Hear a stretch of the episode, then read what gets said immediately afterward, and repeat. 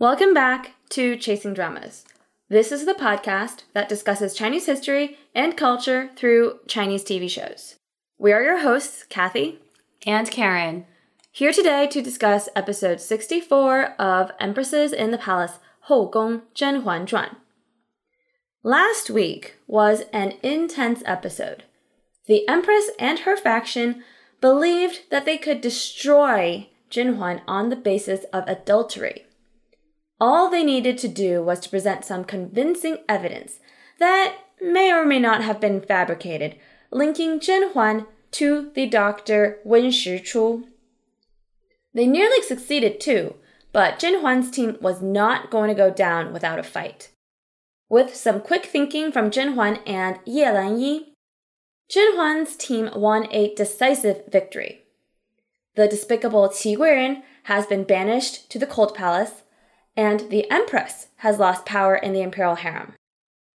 Things seem pretty good for Zhen Huan. The episode starts off in a much calmer manner compared to the last episode. By this point, it has been established that Zhen Huan has not committed adultery with the imperial doctor Wen Shichu. However, Qi Guiren is not satisfied with this result. In a last ditch effort, she turns to the imperial doctor Wen Shichu and exclaims that everyone can see how he feels about Zhen Huan, even if there's no inappropriate relationship. She questions if he can promise upon his family and his life that he has never had any untoward feelings for the emperor's women. The doctor doesn't really have a good response to this because, as we know, even though he didn't have an inappropriate relationship with Zhen Huan, he did have one with Shen Meizhuang, so he can't make this promise. However, the emperor doesn't really acknowledge Qi Guiren's words and even asks the guards to take her away. An Lingrong, on the other hand, says that the doctor will inevitably kill someone with his feelings. At this point, the doctor says he will prove his innocence and leaves the palace. Shortly after, the emperor stands from his chair at the top of the room where he's been sitting this entire time. He doesn't directly punish the empress, but it's pretty much implied. He says that he and the Empress are both tired. The Empress's health has not been good, so moving forward, Zhen Huan will manage affairs in the palace. She will be aided by both Duan Fei and Jing Fei. The Empress says that the Empress should just focus on recovering her health in her palace. In case you couldn't tell, this is where the Emperor is, in his roundabout way, stripping the Empress of all power in the imperial harem. The Empress cares deeply about the amount of power she holds in the palace, so this is a very large setback for her.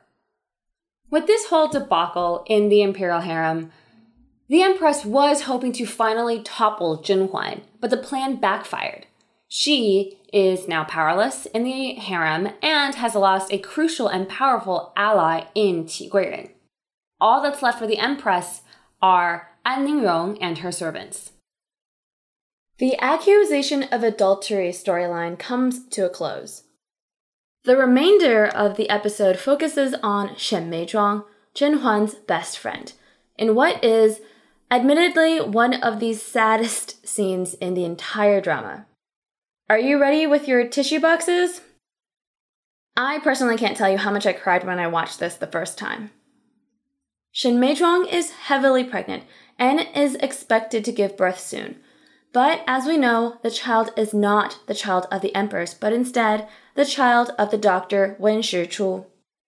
In the last two episodes, she has been kept away from the interrogation by both her maid and the doctor to prevent her from being stressed out given her current state.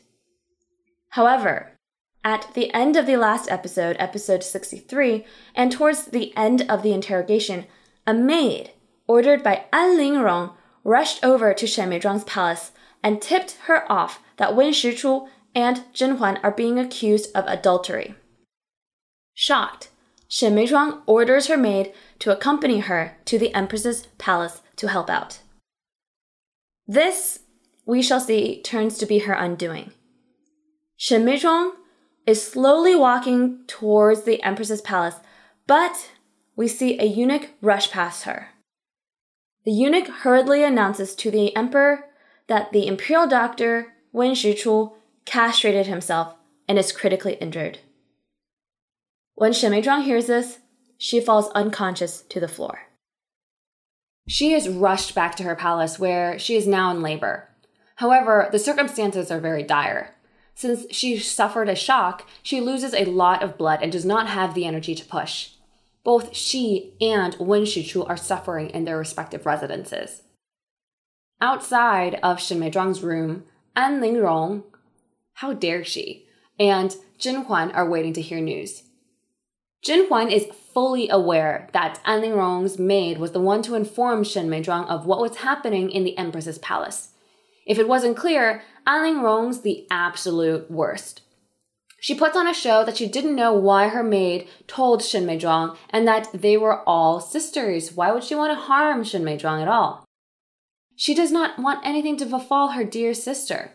Finally, though, Zhen Huan, with her bright red lips and amazing smoky eye makeup, doesn't fall for these empty words and actually slaps An Lingrong across the face. I don't know about you, but that was certainly satisfying. But it doesn't take away from the damage that An Lingrong has done. The emperor arrives shortly after and demands that the maid who notified Shen Meizhuang be killed. Zhen Huan doesn't say much, but you know that she's seething inside. Just because this maid was killed doesn't root out the main culprit, which is An Lingrong. It had to have been An Lingrong who ordered this maid to go and inform Shen Meizhuang, thus causing her to be shocked. An Lingrong, though, is a master of looking weak in order to stave off any suspicion on her actions, and the emperor does not suspect her whatsoever. Shen Meizhuang is not doing well at all in labor and continues to lose a lot of blood. Even though Wen Shichu himself is in a lot of pain having just castrated himself, he is carried over in a stretcher to help Shen Meizhuang through labor. With his direction to his mentee Wei Lin, the two are able to help Shen Meizhuang stop the bleeding. After some more tense moments, Shen Meizhuang gives birth to a wonderful princess. The emperor and Zhen Huan breathe a huge sigh of relief that the princess has been born. Given Shen Meizhuang's weakened state, the emperor is urged to head back to his palace and return later to see her and his daughter. The emperor, having also experienced quite a long day with the interrogation and now this, agrees and leaves with An Lingrong. Zhen Huan is ecstatic and relieved to hear that her sister is safe and healthy. After such a stressful day, it is good to finally hear some positive news. Unfortunately, right after the emperor leaves, a maid comes rushing out to cry out that Shen Meizhuang has lost too much blood. Zhen Huan is distraught and comes to see her best friend. She demands that her best friend is provided with the best medicine to save her, but even Wen Shichu, who is tending to Shen Meizhuang's bedside, says, There is no need. She has lost too much blood. Shen Meizhuang, in her weakened state, requests to speak with her best friend and Wen Shichu alone for some last words. Here, Meizhuang drops all pretense and exposes the truth to Zhen Huan that this daughter is the daughter of her and Wen Shichu, Zhen Huan is shocked to find out about this, but Shen Meizhuang doesn't care. She is on her deathbed and she has nothing to fear. In this tear inducing last conversation, Shen Meizhuang explains that in the palace, there were only two people who truly cared about her Zhen Huan and Wen Shichu. She begins to call the doctor by his name, which is a very intimate and direct thing to do. She says she knows that Wen Shichu has always had feelings for Zhen Huan, and so she understands that he is mad at her for what she did, tricking him into drinking the aphrodisiac and thus spending the night with her. Here on her deathbed, she finally asks the question that she has always wanted to know the answer to whether or not he ever had true feelings for her. At long last, on her deathbed, by the way, he is brave enough to share that the alcohol that night was not enough to force him to do the things he did or to have him develop feelings for her. He cares for her not simply because she is Zhen Huan's friend. This is not the best confession in the world, but it is enough for Shen Meizhuang. She is comforted by these words, and the two new parents share a heartfelt moment with their newborn daughter. In the safety of the two most important people in her life, she names her daughter Jinghe. Shortly after, the beautiful, resolute, and kind Shen Meizhuang dies in Wen Shichu's arms. As Zhen Huan walks out of the palace, she reminisces of her time with her best friend. Sun Li's acting is absolutely amazing at this moment. Zhen Huan is full of despair and is heartbroken at the death of this wonderful person. Shen Meizhuang, as we've said from the very beginning, is one of our favorite characters in this entire show. She fully embodies the beauty, strength, integrity, and resoluteness of the chrysanthemum flower, as described by that important poem that she herself recited 宁可枝头抱香死，不曾吹落北风中. Essentially, the chrysanthemum flower would rather wilt on its stem than blow into the north wind. She gave her initial attraction and love to the emperor when she first entered the palace. Unfortunately, at that time, the formidable Hua Fei tricked Shen Meizhuang into thinking that she was pregnant.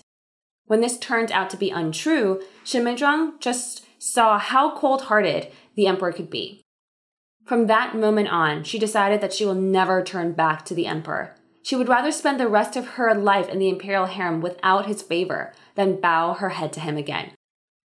Very similar to the chrysanthemum flower. This is also why she turned to the Empress Dowager for support instead. Every day, Shen Meizhuang would tend to the Empress Dowager. The Empress Dowager, from the very beginning, during the even the court selection, all the way back in episode one, favored Shen Meizhuang. There was a strong connection there. It was the Empress Dowager who wanted Shen Meizhuang to be selected as a concubine, and look how that played out for her. Shen Meizhuang has been a wonderful daughter-in-law, so to speak, and one of the few people in the harem that actually tended to the Empress Dowager. In turn, it was the Empress Dowager who was the one that raised Meizhuang to become a pin or a imperial concubine, which gave her a little bit more power than before. This is quite unheard of because normally the emperor is the one to promote these ladies in the imperial harem. Shen Meizhuang held her love for Wen Shichu close to her heart and was never jealous of the fact that he loved her friend instead. She was disheartened, yes, but never interfered. On the contrary, she always tried to look out for Zhen Huan her entire life. In terms of true friendship in the palace, there was only Zhen Huan and Meizhuang that always kept their bond. In the palace here, so many people turned against each other, so this was very rare. Shen Meizhuang only reverted back into the emperor's arms in order to cover for the fact that she was pregnant with Wen Shichu's child. She cared neither for power nor affection in the harem. This was evident in her dying conversation when she heard that she had been promoted to the title of consort or fei. She did not care one iota of that title, and that is what distinguishes her from so many other women in the palace.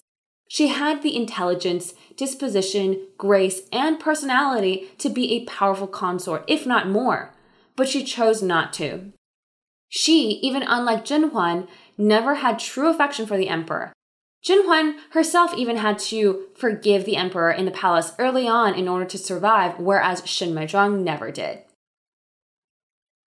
Shen Meizhuang was that rare flower in the palace that did not deign to dirty herself in imperial harem tactics. Not that she didn't know how to play the game, she just didn't want to. She was pure and true to heart, caring deeply for her friends, and although died so prematurely was with the two people she cared about most in the world. Fortunately for her, she birthed a daughter, and therefore there will be no questions as to her daughter's heritage or birthright. Her daughter will be raised as a princess of the Qing dynasty, loved by many. In my mind, Shen Meizhuang can rest easy knowing this. Shen Meizhuang's funeral is held the very next day. Her palace has already transformed into a sea of white, the color of mourning in Chinese culture. Interestingly, though, the empress is not there, while the rest of the harem and even the 19th and 17th prince arrive to pay their respects. Zhen Huan is besides herself with grief, quietly crying in front of Shen Meizhuang's plaque. Notice her makeup is still quite heavy. This is a reminder to us that even at this funeral, Zhen Huan is not the naive young girl who just entered the palace. She still has things to do and take revenge. The doctor is hiding in the background, also covered in tears. He dare not approach because, well, he can't. Poor guy. Zhen Huan's two younger sisters turn to leave the funeral. And uh, how funny, they're greeted by the 19th prince and the 17th prince. As they leave, though, Huan Bi comments, Did you see how handsome the 17th prince is? Yu Rao, to her credit, did not pay any attention. Finally, some girl who does not like the 17th prince. Yu Rao dismisses Huan Bi and ventures out herself. She's quickly followed by the 19th prince. There's a cute little scene between the two of them, and there's clearly some chemistry between Yu Rao and the 19th prince. It seems that even though their first interaction was not as pleasant, they are slowly warming to each other's presence. The rest of the episode kind of discusses the aftermath of what happens now that Meizhuang has passed away, and also sets the scene for some more conflicts to befall our main character and her family. First, we see Zhen Huan that is now struggling to care for Meizhuang's daughter. The child isn't sleeping well, nor is she eating. Dr. Wen Shichu's pupil or mentee named Wei Lin is now in charge of Princess Jinghe's care, but it's difficult. Zhen Huan learns that Wen Shichu has been drinking heavily to cope with the loss. She makes a comment which I think is very apt he is only cherishing what he's lost. What was he doing all of those years? Like, seriously. You were still pining over Zhen Huan. What the heck? I get you are a great guy, but Shen Meizhuang was right there. Uh, also, why does Zhen Huan say things so bluntly in front of Wei Lin? Isn't she worried he'll expose something? Like he, she doesn't say it flat out, but if anybody thinks too closely about these comments, you're kind of like, there's something going on between Wen Shichu and Shen Meizhuang. The emperor's head eunuch Su Peisheng arrives shortly after, bearing gifts from the emperor, not for Zhen Huan, but for her younger sister Yu Rao. She's gifted a pair of begonia-styled hair ornaments called Bu Yao. Bu Yao are hair accessories with dangling ornaments. They sway with each step, hence why they are called Bu Yao. That's the literal translation is step movement. Cool, huh?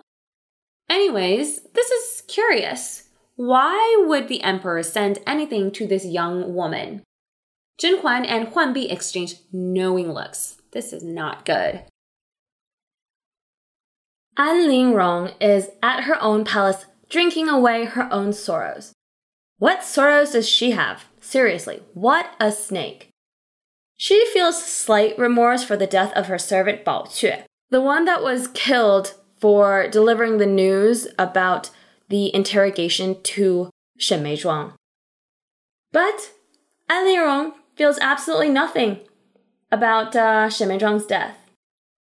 We know full well that An Lingrong was the instigator to her death, and if it wasn't for her servant's notification, Shen Meizhuang would most likely still be alive.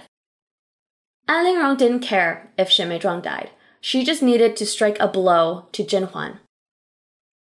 This entire conversation to me was so disgusting.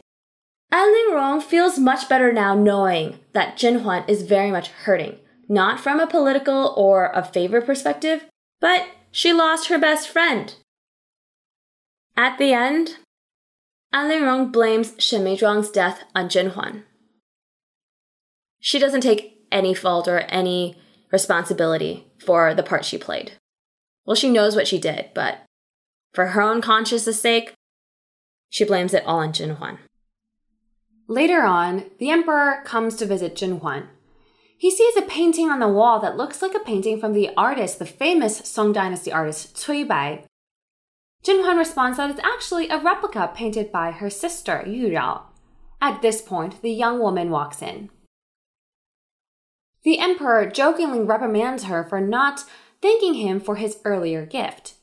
Yu Rao actually states that she doesn't want the gift. Her sister likes begonias. She won't take anything that her sister enjoys. This has pretty big implications.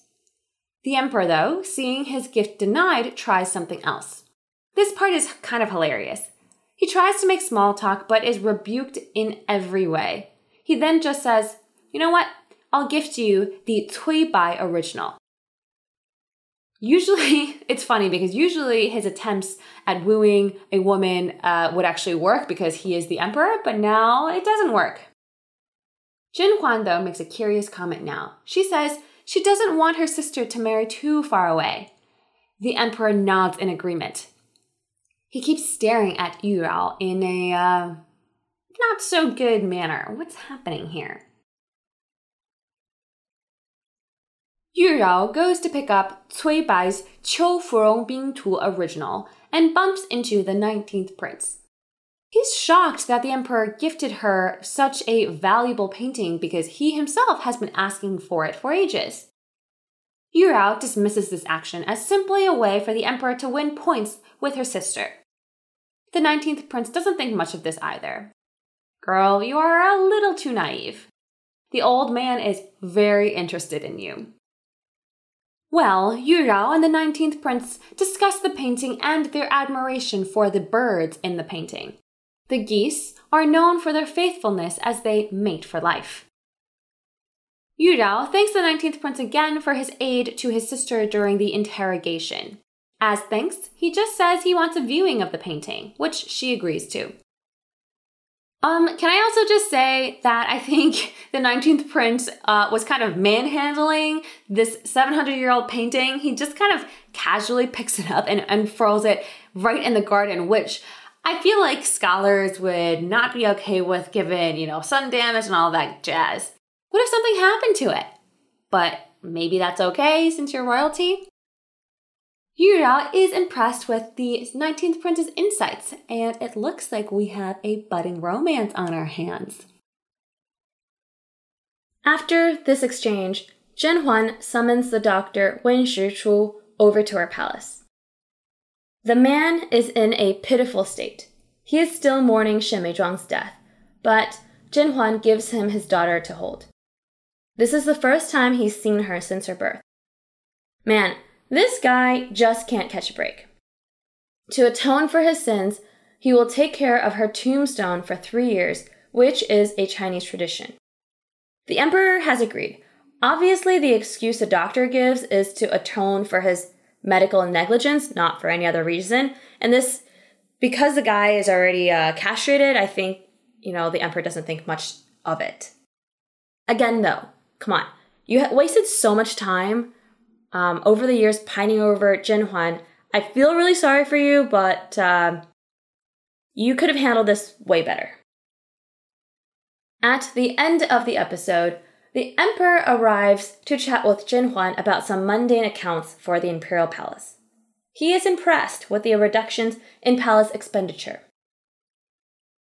Zhen Huan says this won't be the case once new ladies arrive in the imperial harem. The emperor jokes, If you're worried about money, I will just pick some ladies from your palace to be members of the harem. What about Huan Bi? What? Ew. You were first eyeing Yu Rao and now Huan Bi. Are you literally just to take everybody from Zhen Huan's family and just make them concubines? Gross. We will see what happens to his pretty obvious plans at this point in the next few episodes. Zhen Huan knows full well what is happening, and uh, you can see some of her eye rolls, or I don't even know eye rolls, some of her knowing glances um, when she listens to the Emperor. Okay, that was the end of the recap. Why don't we talk about our analysis? First up, I want to talk about clocks. I've wanted to point this out before, but so far in the drama, we've seen several palaces with pendulum clocks. There is one very prominently displayed behind An Lingrong in her scene this episode, so I thought, mm, why not talk about this? We see clocks in both An Lingrong's palace, the emperor's study, and Zhenhuan's palace. Well, I wasn't very informed of the history of clocks in China, so I went and did some research. The first records of clocks in China actually date back to the Ming Dynasty in 1602. Clocks grew in popularity during the Qing Dynasty, and it is around 1730 right now in the drama, so it is quite plausible for concubines to have Western clocks. The most famous collector of clocks during the Qing dynasty was actually Emperor Qianlong, the son of our current emperor. He loved collecting Western paintings, trinkets, and gadgets.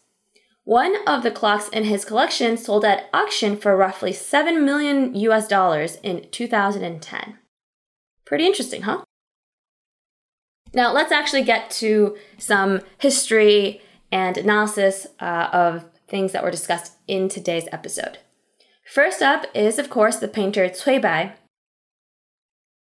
Born in 1050, he was a northern Song dynasty painter who was best known for his paintings of birds and plants. He pioneered nature sketching during his lifetime and became a court artist during the reign of Emperor Shenzong of the Song dynasty. The emperor actually delivered a mandate stating that unless there was an imperial edict, no one could commission works from the artist. His famous paintings include Shuang Si Tu, or the magpies and the hare, the wintry sparrow, and of course what is mentioned in the drama, Qiu Purong Bing Tu. This painting prominently features a pair of swan geese in flight amongst wilting lilies and blooming furong or Confederate roses. There are only a few of his paintings that exist today. The Magpies and Hare, Qiu Purong Bin Tu, and a few others currently reside in the National Palace Museum in Taipei. And the Wintry Sparrow is kept in the Palace Museum in Beijing. Lastly, let's discuss the lines mentioned by Yu Rao and the 19th Prince written by Yuan Hao Wen. The whole song or poem is called Mo Yuer, Yan Qiu. The author, Yuan Haowen, was a late Jin and Yuan dynasty scholar and historian. He was born in 1190 and died in 1257. It is rumored that he wrote this poem in 1205 when he was only 16. He learned about the story of swan geese on his way to a civil entrance exam but uh, there is actually no definitive record. It doesn't seem like it was plausible, um, so that's why some people question when he wrote it, but he did actually write the specific piece. The whole poem or song describes the love and faithfulness of a pair of geese. Specifically, in this show, the two characters Yu Rao and the 19th Prince Shen Beile only discuss this line 妙万里层云千山暮雪，知影向谁去? This roughly translates to one in the pair has already passed. In the long road ahead, during the summer and winter travels, across clouds and snow covered peaks, what is the point of going alone? Yu Rao is still a young girl. She can dream of one true love. And she does right now. Her sister, of course, wanted that for herself, but she resigned herself to the life in the palace. Zhen Huan is the almighty Xi Guifei with sons and daughters, but she has no delusions of true love. That died with whatever the emperor did to her. I mean, her one true love is still there, but uh, they can't be together. Before we end, the beginning of the poem includes a very famous line 问世间情为何物，直教生死相许. My translation is this Ask the world, what is love? What is this feeling that compels people through life and death? Well, in the poem, obviously, it's talking about geese, but this specific line has been used in stories, songs, movies, any type of media, you name it. It's very, very famous. One example is actually um, the Kung Fu story, Shen Diao Xia Lu, or The Return of the Condor Heroes. It is one of the more famous books written by Jin Yong, and it is one of the actual like, central questions in that story. So if people are interested in that, you can go watch a few of the versions of The Return of the Condor Heroes. One version features our current Mulan, Crystal Liu or Liu Yifei. So if you're interested, go check that out. Well, and that's that for today's episode of Chasing Dramas. We hope you enjoyed this episode. It was quite sad. We said goodbye to one of our favorite characters, but we shall see what Zhen Huan has plans for revenge for her friend. As always, if you have any questions or comments, please reach out to us at chasingdramas.com. Feel free to send us a note or follow us on uh, social media. Until next time.